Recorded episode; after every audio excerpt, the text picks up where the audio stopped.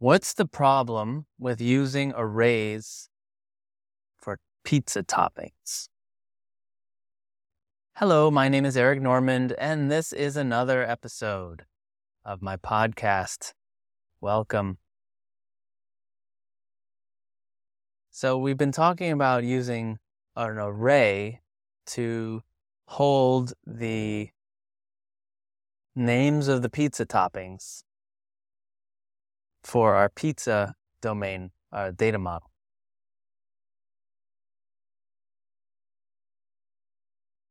Now, I've also mentioned that there's some problems with it. We've already just gone over in the last episode um, the problem of collections being, in practice, unbounded. You can have any number of toppings in there, whereas your business probably wants to limit it. And I said use stratified design to defer that decision to the business layer. But there's another problem with using arrays, which is that I lied.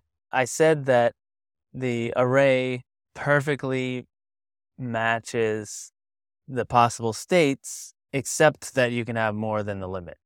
And that's not true. So the real problem is if I add mushrooms and then olives, I have an array that's mushrooms, olives. Is that really a different pizza from olives, mushroom? And obviously, you built the pizza and you put the mushrooms on first and then the olives, or you put the olives on first and the mushrooms. No one would say these are so different. This is not what I ordered. They would not return the pizza. Doesn't make a difference.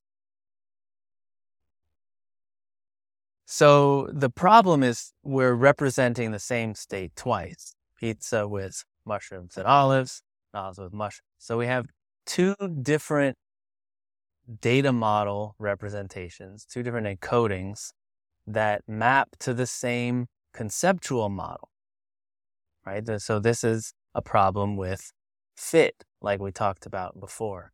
It's not that the data model maps to something that's not possible, that doesn't make sense. It's that it maps to encodings of the same thing.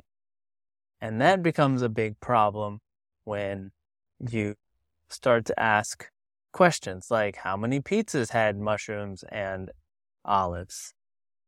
Well, you have to actually check both. And it gets worse because it's not just two. When you think about it, what if you have three toppings? Well, now you have mushrooms, olives, and artichoke hearts. You also have artichoke hearts, mushrooms, and olives, mushrooms, artichoke hearts, olives. You have all these combinations, and a lot of them are the same. They all have mushrooms and olives. And so now your query has to check all of those, right? So it's multiplied the awkwardness of your thing. It's not convenient to write this query anymore. States in your data model that are meaningless and also states in your data model that are redundant. Those both cause your code to be messier, worse. It's wordier. There's just more to write. There's more checks. So you want to avoid these scenarios. So, how do we avoid it? You go back to fit. How do we more precisely capture the states?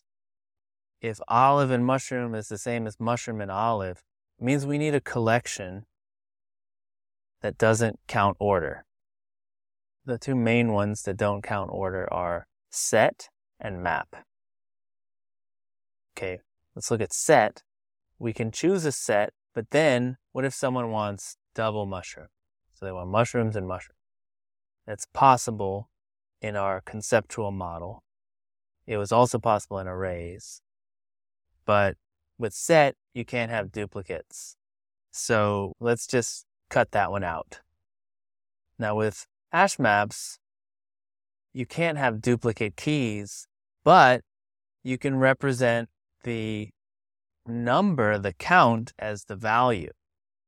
So you can have something like mushrooms 2 as a key value in your map to represent the fact that you want two servings of mushroom toppings on your pizza. So then we have a few rules we had to put in. Well, if it's not in the map, if there's no key for that topping in the map, then it means zero, like that's the default. And then we have to have a rule, like before, that the sum of all the values equals three or fewer. That we would put in the business domain. So that's lucky that we can find this representation because now what happens is our map has equality semantics, right? So no matter what order we put stuff in, if I have mushrooms one, olives one, those toppings lists will be equal, whether I put them in mushrooms first or olives first right? So equality, it turns out, is actually a really useful operation because it forces you to make sure that different ways of generating the same pizza, the different orders of adding toppings, result in the same representation of the pizza. That's hinting that equality is important. It's sort of always there and implied. Secondarily, it's pointing at the level three, which is algebraic. Because if you don't have equality, it's really hard to define algebraic properties. All right. That's about all I have to say about this topic. My name is Eric Normand. This has been another episode of my podcast. Thank you for listening, and as always, rock on.